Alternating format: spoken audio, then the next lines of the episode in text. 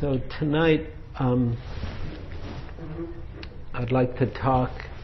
The talk tonight is a little bit of a corrective. Um, uh, one of the ways that, one of the themes that we talk about a lot here is dukkha. For those of you who don't know the word dukkha, it means generally translated or conventionally translated as suffering, often also described as dis-ease, dissatisfaction, as characterized by a sense of um, maybe being uncomfortable or some lack of harmony or any kind of stress, from the smallest to the most obvious, is within the realm of the word dukkha. So the stress of maybe having a full bladder and having to go to the bathroom is also dukkha, as well as sickness, aging, and old, and death can be dukkha. Um, and often people um, will ask about relationship and practice. And I like to half joke about relationship and practice. Sometimes people ask about my my relationship with my wife, who's a practitioner, and I'll say, you know, the first thing to to um, know is that relationship is dukkha, because it is. It's dukkha. It has problems. It's it's there's there's even a perfect relationship has some inherent dissatisfaction. And that's that's the level of dukkha. It might be a very small level of dukkha, but it's still, there's some dukkha. And if we expect to have relationship without dukkha, then it's really dukkha. then then it's serious dukkha. But if we if we expect that there'll be a certain amount of relationship in dukkha, because there's a certain amount of dukkha inherent in all human experience, then it's not a, then it's just dukkha. It's not a problem necessarily. It's workable. It's really when we, we think there's no going to be no dukkha for some reason, that it, then it's a problem. And then one of the ways that I like to talk about it, I like I like the existentialists and the existentialist philosophers, and and I like their perception, their perspective on freedom and suffering, even though it doesn't go quite to what I believe are the depths of the Buddhist understanding. And so there's a line that I've often used about relationship and being related and dukkha, which is from Jean-Paul Sartre. Um, and the line is that hell is other people.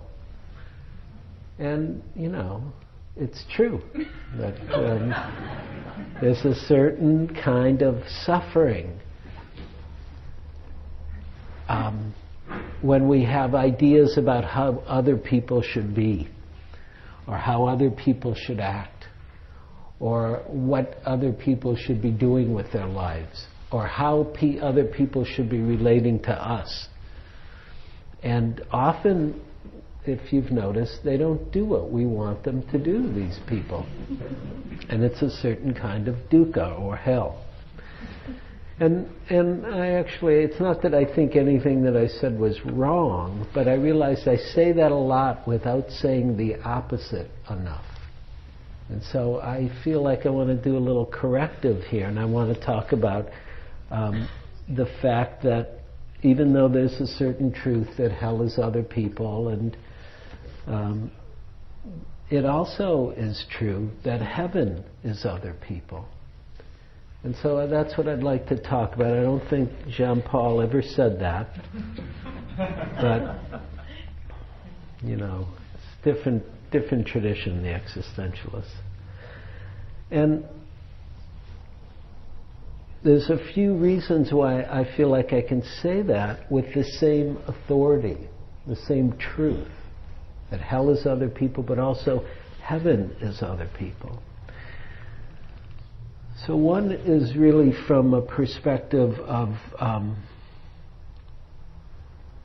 a more absolute perspective on what it is that we call hell.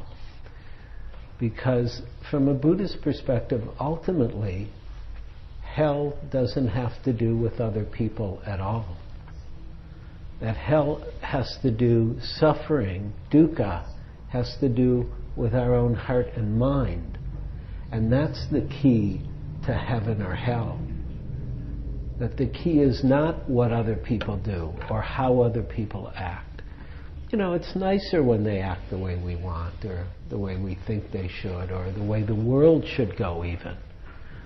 But in fact, that's not the freedom that the Buddha described. He didn't describe a, didn't describe a freedom based on getting the conditions right.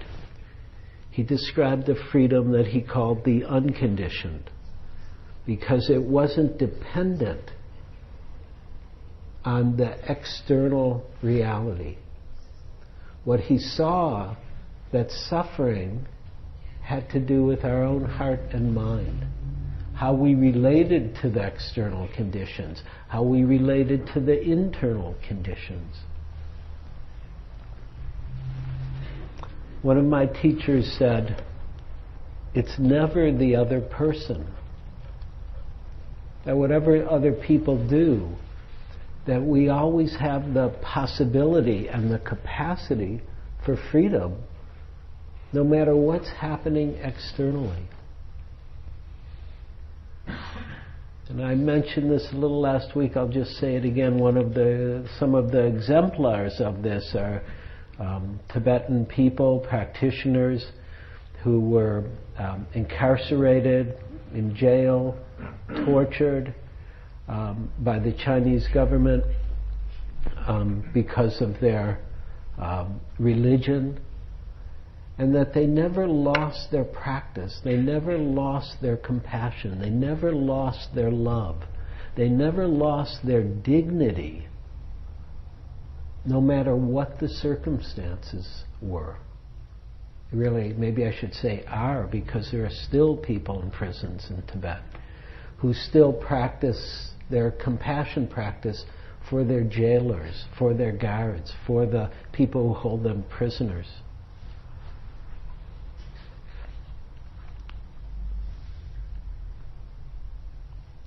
Part of the way this idea came up for me to give this talk was um, recently I was um, actually having a, a really hard time. And I, I don't I tend to have a hard time internally so much these days. You know, everything goes up and down or fluctuates. But I don't tend to get caught on stuff a lot. You know, sometimes. But I was definitely caught, upset, kind of obsessing in a way that, at least for me these days, it doesn't usually happen. My mind doesn't tend to obsess about much. But I was, I was pissed, and I was hurt, and I was having a big reaction, and I'm, you know, I was being mindful of it, but it was, it was sticking in a way that often things don't stick for me these days. And I was, you know, doing all my practices, and, you know, it wasn't a horrible thing, but it was noticeable. It was noticeable. And what was interesting was I had to go to a meeting, and I didn't want to go to the meeting, right? It's like I go to plenty of meetings, and sometimes I'd rather not be at the meeting. And so, but I went to the meeting, because I committed, and I went to the meeting, and we started, we had a little meditation at the beginning, and then people were talking about, a little bit it was about group process, how the group was going to function at that point. It's a group I've been part of for many years, meeting. And um, what was interesting to me was how free, the freedom that came, partly by um, just being with these people. Had nothing to do with me, had nothing to do with my practice, anything. And and I and so I paid attention. I could just feel the caughtness, the tightness, the contraction, the sense of whatever, you know, angst, anguish that I was having that was strong. I could feel it just go. And I like that feeling. I like when freedom's here, when there's when there's not suffering, when the experience of not suffering is present. And and so I was struck by it, and it really made me consider, reflect, or, or think about, well, what what was it? What was it about being with these people, with Sangha, that was freeing? And what struck me was, um, one, that it was their authenticity, the realness of people. People were very real. They were a group that's known each other, and so people were just being themselves in a real way. And then the second piece was the good-heartedness of people, that that kind of authenticity can only come from a deep devotion to the Dharma, that there's a, de- or a devotion to the truth, or a devotion to something real, a devotion to something real, and that that value and that dedication has a power to it. And it has a power to impact ourselves and to impact other people. And I felt the impact of it that evening. And I was really, I felt so grateful for their devotion, for their dedication, for their good-heartedness, for their authenticity. And what I'm describing here is a, some, it's a little bit of an ordinary goodness. Trungpa Rinpoche used to talk about basic goodness, recognizing our basic goodness. And it's something we can even recognize here, sitting here, and I often do here, to be honest. That, you know, why do people come here Sunday night, even a nice night, you could go out, it's basically not much, no fog tonight, go to the beach, be in a park, be in a cafe. Why do people come here on a Sunday night? Many, some people have come here for many years. They've actually heard all my stories. It's like, why do, why do people come here?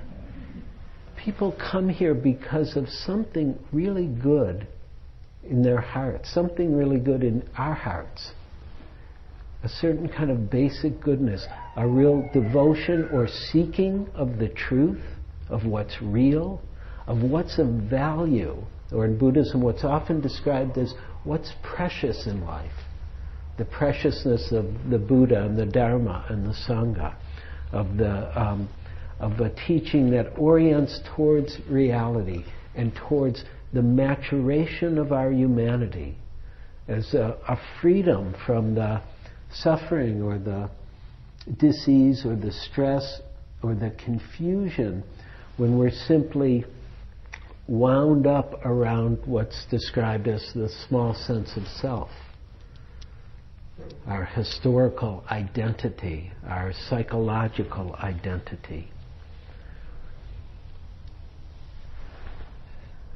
And so I thought I would talk a little about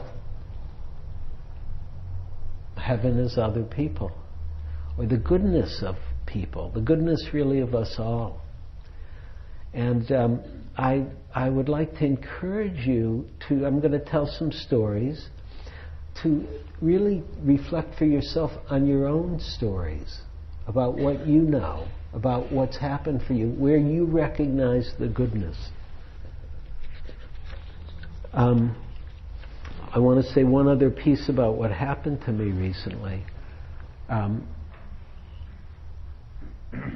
It reminded me of something.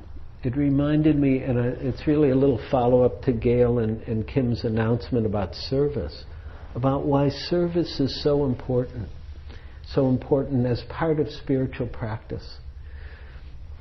And it doesn't mean you have to go out and do something tomorrow. That's not what it means. It means to, first of all, begin to recognize the importance of service, recognize how you serve already, and then also recognize that at different times of your life, service may be an important part of your practice in a very direct way, in a very immediate way. Um, you know, Ram Dass, when he went off to his guru in India, found his guru in India and, you know, practiced with Maharaji, um, um, when he was leaving to come back to America, he said to his guru, what... What practice should I do? And his guru said, serve others. Serve others. Partly as a way to begin to recognize the goodness of others. And because we have a, we have a little bit of a confused idea of what happens with service. We, we think us serving others means we're good in some way. It's kind of a little Western, I think, idea. But if you've ever done service, if you've ever really served in some formal way like that, what's really striking about service is how much we get, how much we're given by other people. And I, many people here have, have served in the Zen Hospice Project, which I also served in. And one of the most startling or striking things about the Uh, working with people who were dying and having people tell you how great you are, right, because you're helping others, was actually how much you got, how much was given in the serving, how much one received as one served. That actually service is a totally a giving and a receiving, always. True service always is a giving and a receiving. Partly because we get to recognize the humanity of each person, the goodness of each person. Um, one of my friends um, was telling me a Zen story. Zen master, having reached enlightenment, asked his teacher before he left, he says, "How sh- any advice for me as I go out into the world?" And the master said, "Don't disregard a single living thing. Don't disregard a single living thing." And in some sense, beginning to serve, to really serve others, starts to um, awaken that understanding in our heart, how important it is not to overlook a single living thing. And to see that our heart has that capacity, that we, that the maturation of the human heart includes that capacity to really to really see each being, each one, each each life, and the goodness of it.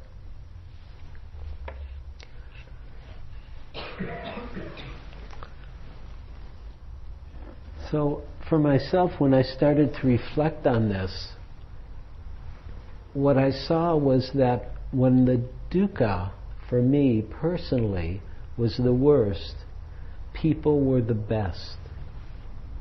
And I'll, here's the example that came up for me. And I've mentioned this once before, but not, not in a long time. Um, when I was thirteen, fourteen, I was um, um, having the kind of dukkha that people have at thirteen and fourteen. Kind of exis, certain kind of existential dukkha, right? The meaning of life. It looked, a lot of life looked very false to me. And I was having a lot of reaction to the what I considered a lot of mendacity, a lot of uh, falseness in life. And um, part of the way I responded to that was to quit school. I quit school and I um, started uh, staying up all night reading and sleeping all day. And I stopped talking to my friends. So, and it was, I learned a lot, I read a lot, I read some good books.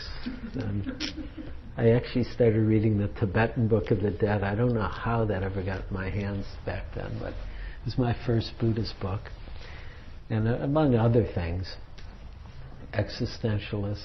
I was having a, a correspondence with this woman, a really older woman, I think she was about nineteen or twenty, who was who was living in Los Angeles, and, and I was writing to her. She was trying to explain existentialism to me. It was it was great. And um, and um, but you can't quit school, at least in Detroit back then, at thirteen, fourteen. I was fourteen when I quit school. It's illegal, basically, and so they were putting a lot of pressure on my folks um, for me to go back to school, which I wasn't going to do, or to become a ward of the court and go to, to juvenile, and because my parents weren't controlling me appropriately. And then the other alternative was I could go into this mental institution in Detroit. So it was this choice I had to make at a certain point, because there was, you know, something had, there was like push comes to shove. And um, the mental institution looked like a better, better deal for me than juvenile. I was a little guy, little kid, uh, you know, little at fourteen, and um, I was not a tough kid particularly at that point at all. So um, I went into this mental institution that was associated with the university in Detroit. And it was actually a great place. I was, I was very lucky. Um, I got a lot of help. And what, what I remember is the sincerity of the doctors, the nurses, the therapists, the attendants, right? I was on a locked ward and all that stuff. But really, the goodness of people there is what I'm struck with and what I, I remember. I remember how sincere they were, how they actually took good care of the, you know, I was on a teenage ward, a teen adolescent ward, and they took really good care of us, and they really cared about us. And, you know, one of the things I've seen working with physicians, which I've done in a variety of settings as an adult, totally bodhisattva practice. How much they actually care, what kind of devotion and love and um, altruism goes into wanting to be a doctor. And may, you know, maybe there's some mixed stuff. Maybe some people want to be doctors for the status, but still, there's something there that, you know, often we don't recognize the goodness that is in just coming out of people everywhere. Teachers in school. I mean, you know, to want to be a teacher means you want to teach people. You want to help people. Um, any variety of, of um, vocations have inherent within them some sense of helping. And for any vocation where one really places their integrity, then there, there's some form of service. I don't care whether it's a, a garbage person or a P G and E person. I mean, doing a job well, trying to get people's electricity back on so people have electricity. Or you could just reflect for yourself any job that you've been in where you really gave yourself to it, where you really did it well. There's a certain kind of love and care that's being um, enworlded by our actions. And it points, and then the question is, well, where does that love and care come from? But the depth of who we are, the truth of who we are.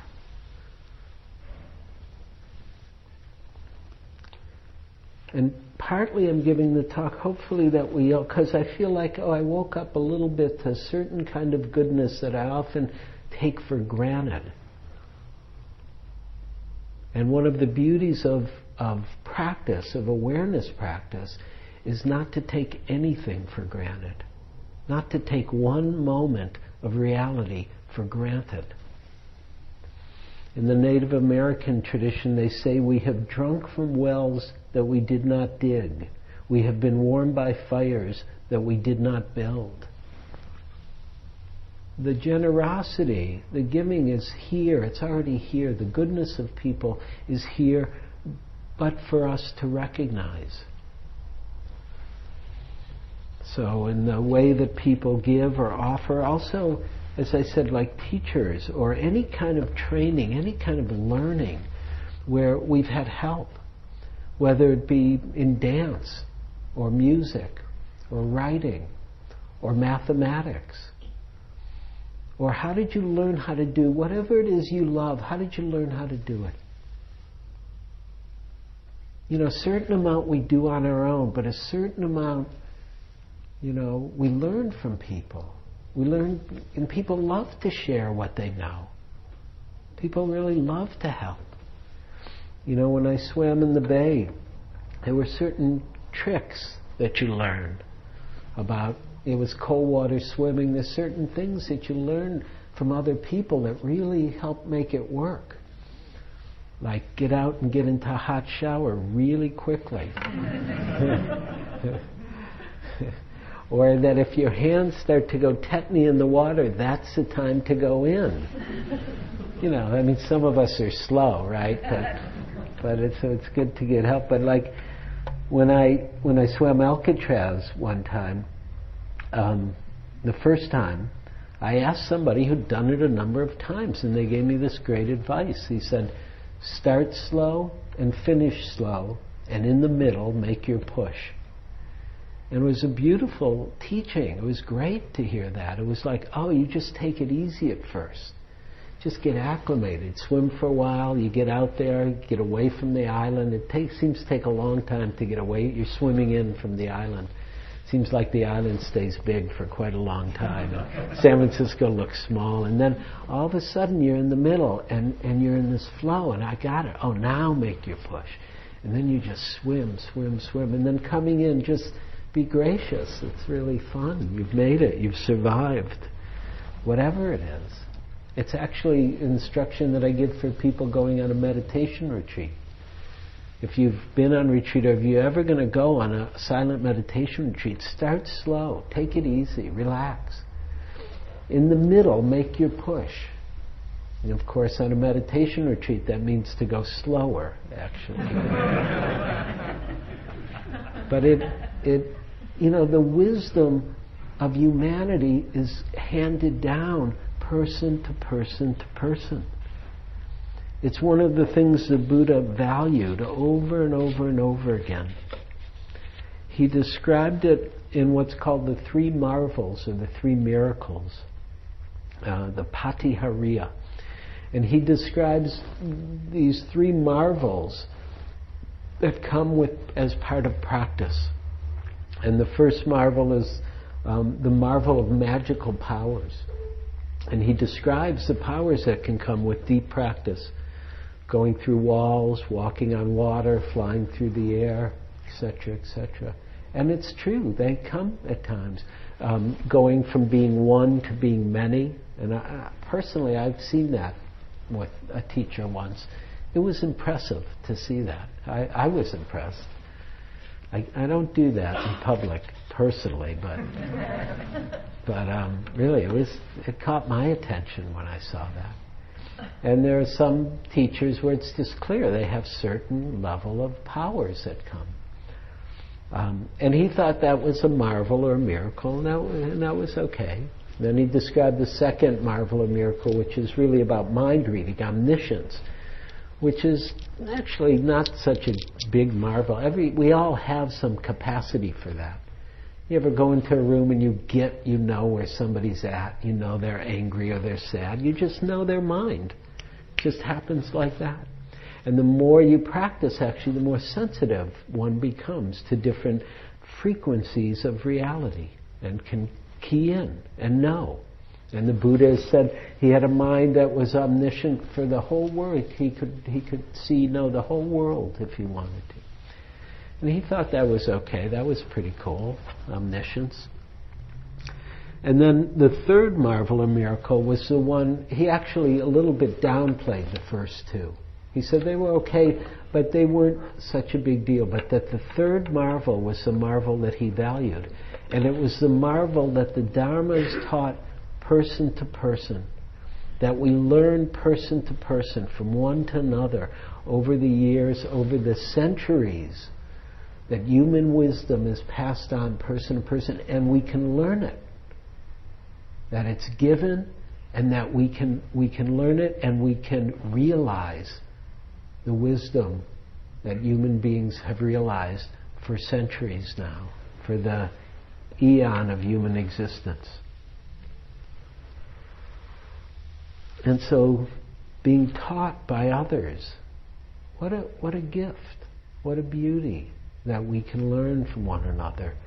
That whether it's about how to get around when you're traveling in a foreign country, all the generosity one is shown, or the capacity to grow a new plant. You, you know, maybe you don't know how to grow orchids and somebody shows you how.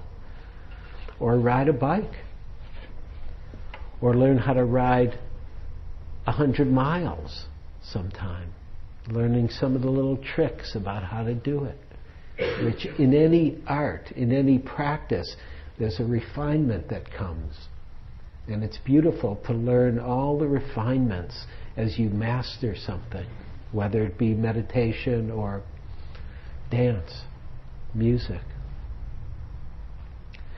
One of my, um, when I was reflecting on this, I thought about when I was doing hospice work um, for the Zen Hospice, and it was before we had a building, it was before, we, it was right at the beginning, and I hadn't been trained, and um, but I'd snuck in, kind of. I'd kind of um, badgered my way in with Frank Ostaseski, because the training had happened while I was on a long retreat, and then I came back and saw it had happened. And so I started calling him and, and saying, can I volunteer? What can I do?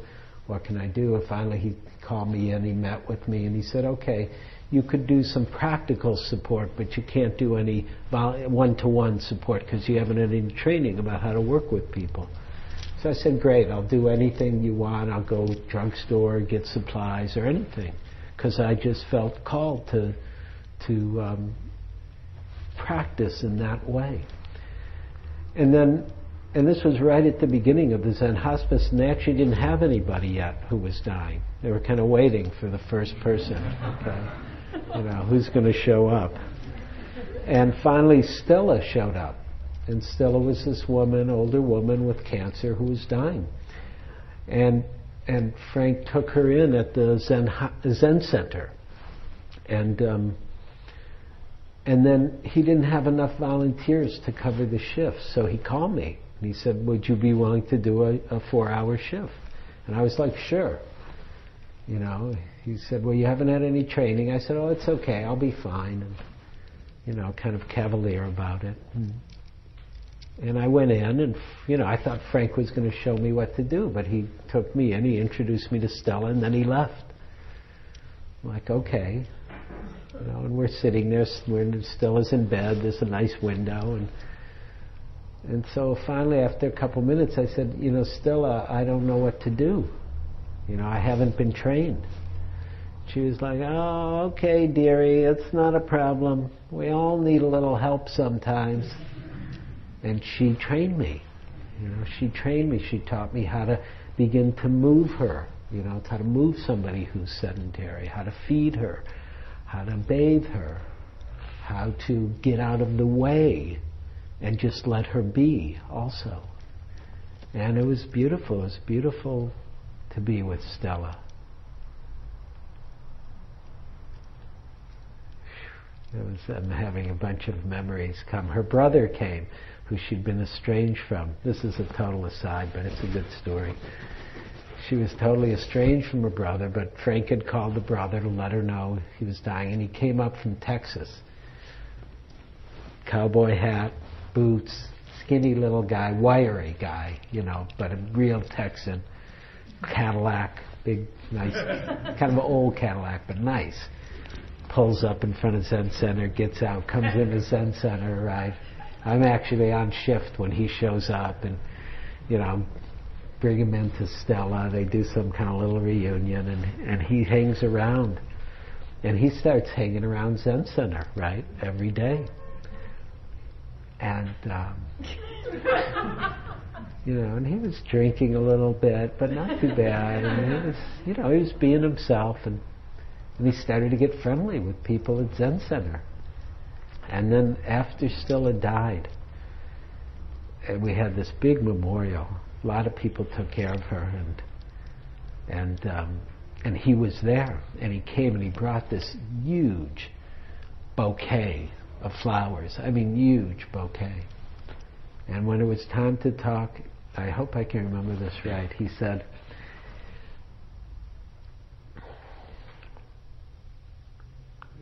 some of these flowers are for Stella, and some of these flowers are for love. And some of these flowers are just flowers.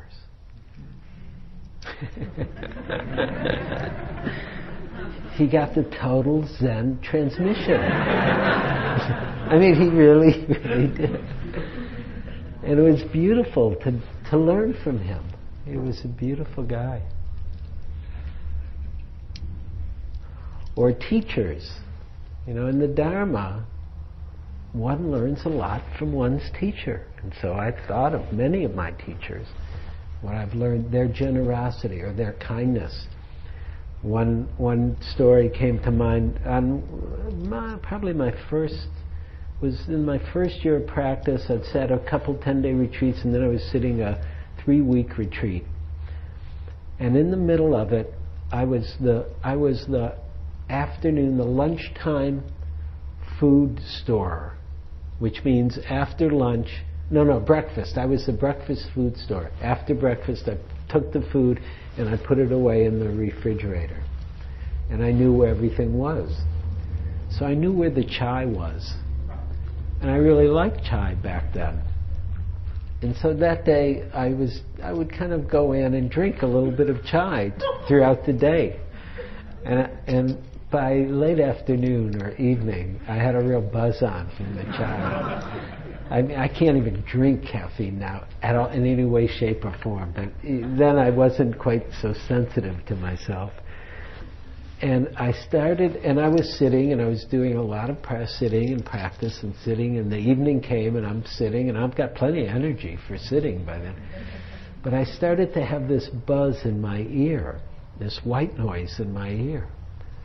And I'm, I'm a pretty good yogi, and I'm noting it, and naming it, and being with it, and buzzing, buzzing, and it's one sit, and two sits, and three sits. And finally, I'm like, I'm going crazy from this buzzing in my ear. And it's late. It's late at night now. And, you know, it's after the Dharma talk. And so I start wandering around. I didn't know my way around so much in that place. And finally, I found one of the teachers. And I said, I need help. And they were like, come come in, you know, immediately. And I start, I'm weeping. I'm half weeping on my ear. It's driving me crazy. I'm going to have to go home. I don't think I'll be able to meditate again.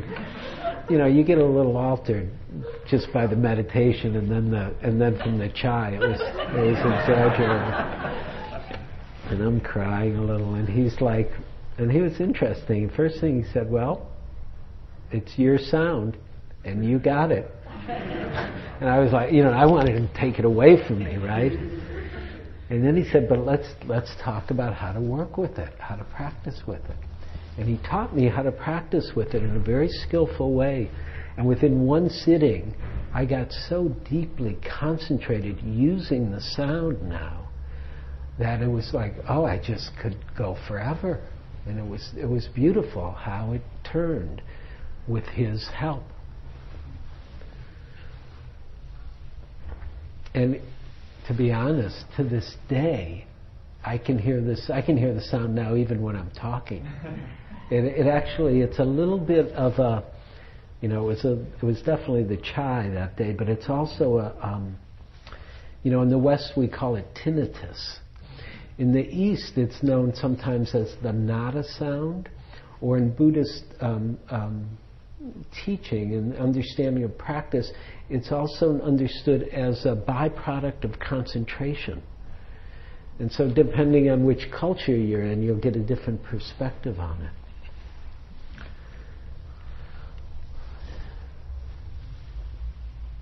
I, considering thinking about this talk this morning, I was up away with my wife and we were riding bikes this morning.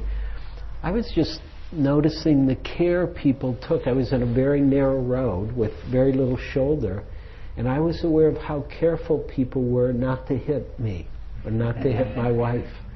And I was, felt so grateful that people really were caring in this way. And it's not, you know, usually I'm a little bit, you know, I ride in San Francisco a lot, and I'm a little bit, in, I don't know if entitled's the right word, or... You know, I have, you know, I think bikes should have more room, not less. Or, but here I was really, I could feel my own gratitude for just, and I could see people were actually being care, careful. Some people went by not so carefully, but still they didn't hit us. And then, and then other people would be really careful. And it was great that they were so careful.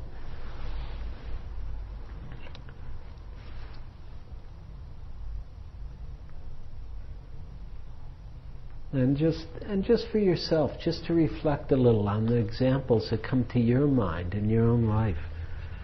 mean, really, I, I could go on and on. I was thinking about retreat, my f- absolute first retreat, and I had a very strong experience on my first retreat where about five or six days in, it was like all of a sudden it was like I'd taken acid. And it was and it was a good acid trip. It was good. It was just spectacular, and I was so high in in this way. I was so present in this way, and something had just released in a way that was very beautiful and lovely, and it just and it just stayed. It was effortless. It was like I couldn't stop being present. I just couldn't stop being awake in a certain way. It didn't last forever at all, but but that day it was very strong. And uh, I remember at some point, it was, it was probably near the end of the day, and I was a little, you know, I didn't know. I was like, oh, am I going to be like this forever or what? And um, and I went into the um, dining hall late. I hadn't eaten much because I was so kind of just enchanted with what was happening with me. And um, and um, I went into the kitchen and I said to the cook, I said, oh, could I have an apple? And this cook, who I didn't know and they didn't know me, and she just looked at me with all this love, and she just said, oh, you could have whatever you want.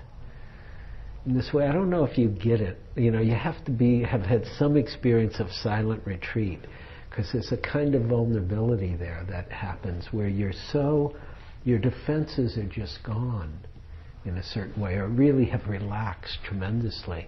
And when you get that kind of reaction, when you just see the love of people, it kind of goes right in. It really touch. You really see it. You really feel it. You know it. It's very beautiful. Or simple kindness of people. I got an email today from a friend. She said, I had a dreaming about you. Nothing specific but your hologram. Somebody who's moved to Europe, a friend of mine. Nothing specific but your hologram. How are you anyway? Just wanting to connect. You know, just the reaching out, just somebody, oh, who I, you know, they're kind of out of my view because they've moved to Europe. One more story. My dad, you know, family. Often we have, we can have some issues with family. It can be a problem. They can be part of that hell is other people reality, often. But I I remembered um, when I was um, about nineteen, I was living in New York, and I was doing radical political street theater. And this was right at about sixty-nine, nineteen sixty-nine. And it was a very, it was really fun theater and very interesting and very radical and, you know, against the government, against the war, against capitalism.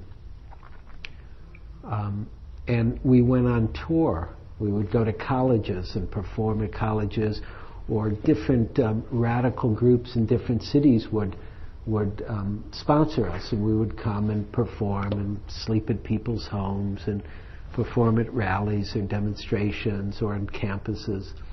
So partly we, we, we were doing a tour of the Midwest. So we went through Detroit, where I'd grown up. And we were performing at Wayne State University, the university in Detroit. And uh, my parents came. And it was a really good performance, good night, partly because it was quite an energized campus. And the Weathermen were there. And for those of you who don't know who the Weathermen were, they were a radical political group, came out of the sixties, out of uh, S D S. They ended up going underground for a number of years, and there was even a documentary recently about the Weathermen. This was right before they went underground.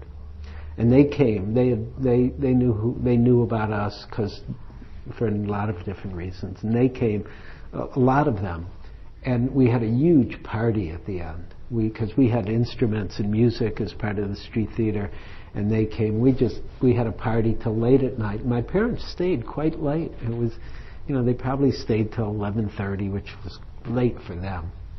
my, my parents are, were very unsophisticated people, very um, working class and not not not sophisticated politically at all. And it was interesting that they came and they stayed and they seemed to have a good time. And I went, and the next day I saw my dad after I'd gotten up around noon, and um, I, I saw. I went home and I was talking to him. I said, "Well, how was that for you? You know, how was it for you to see the street theater and the party and you know, and people were smoking pot and all this stuff." It's the sixties, and um, and my dad said, "Oh, it was great. It was great. The theater was great. I loved it. You know, what's not to love? People are being creative and having a good time and, and happy, and the music, it was great." And then and then he said, "But why do you have to say all that stuff about the government?"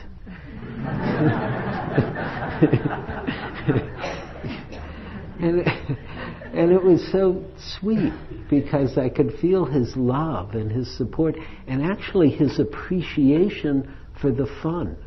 Especially given that he came from a really lower class, working class um, background, um, he loved to see people not working so hard because he'd worked very hard in his life from the time he was fifteen, sixteen.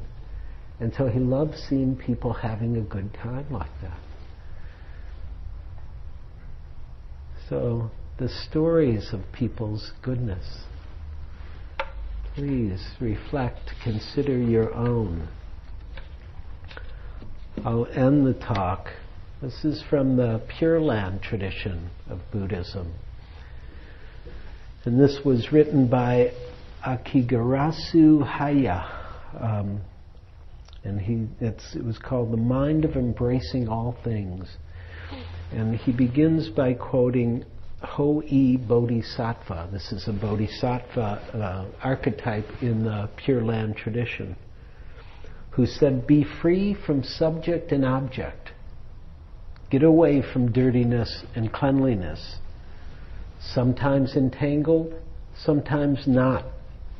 I forget all relative knowledge. My real wish is to enjoy all things with people." And then Akigarasu Haya says, "Subject or object, myself or somebody else, individualism or socialism, egoism or altruism, forget about such relative knowledge. Be free from it. Right or wrong, good or bad, beauty or ugliness, don't cling to that either. Forget about ignorance or enlightenment. Simply enjoy your life with people. This is the spirit of Gotama Buddha, isn't it? Somehow I just long for people. I hate to be separated from people by the quarrels of isms or dogma or faith. And what is more, I hate to be separated from other people by profit or loss. I don't care whether I win or lose, lose or win. I just long for the life that is burning inside of me. I just adore people in whom there is that life." Thank you for listening. To learn how you can support the teachers and Dharma Seed, please visit dharmaseed dot org slash donate.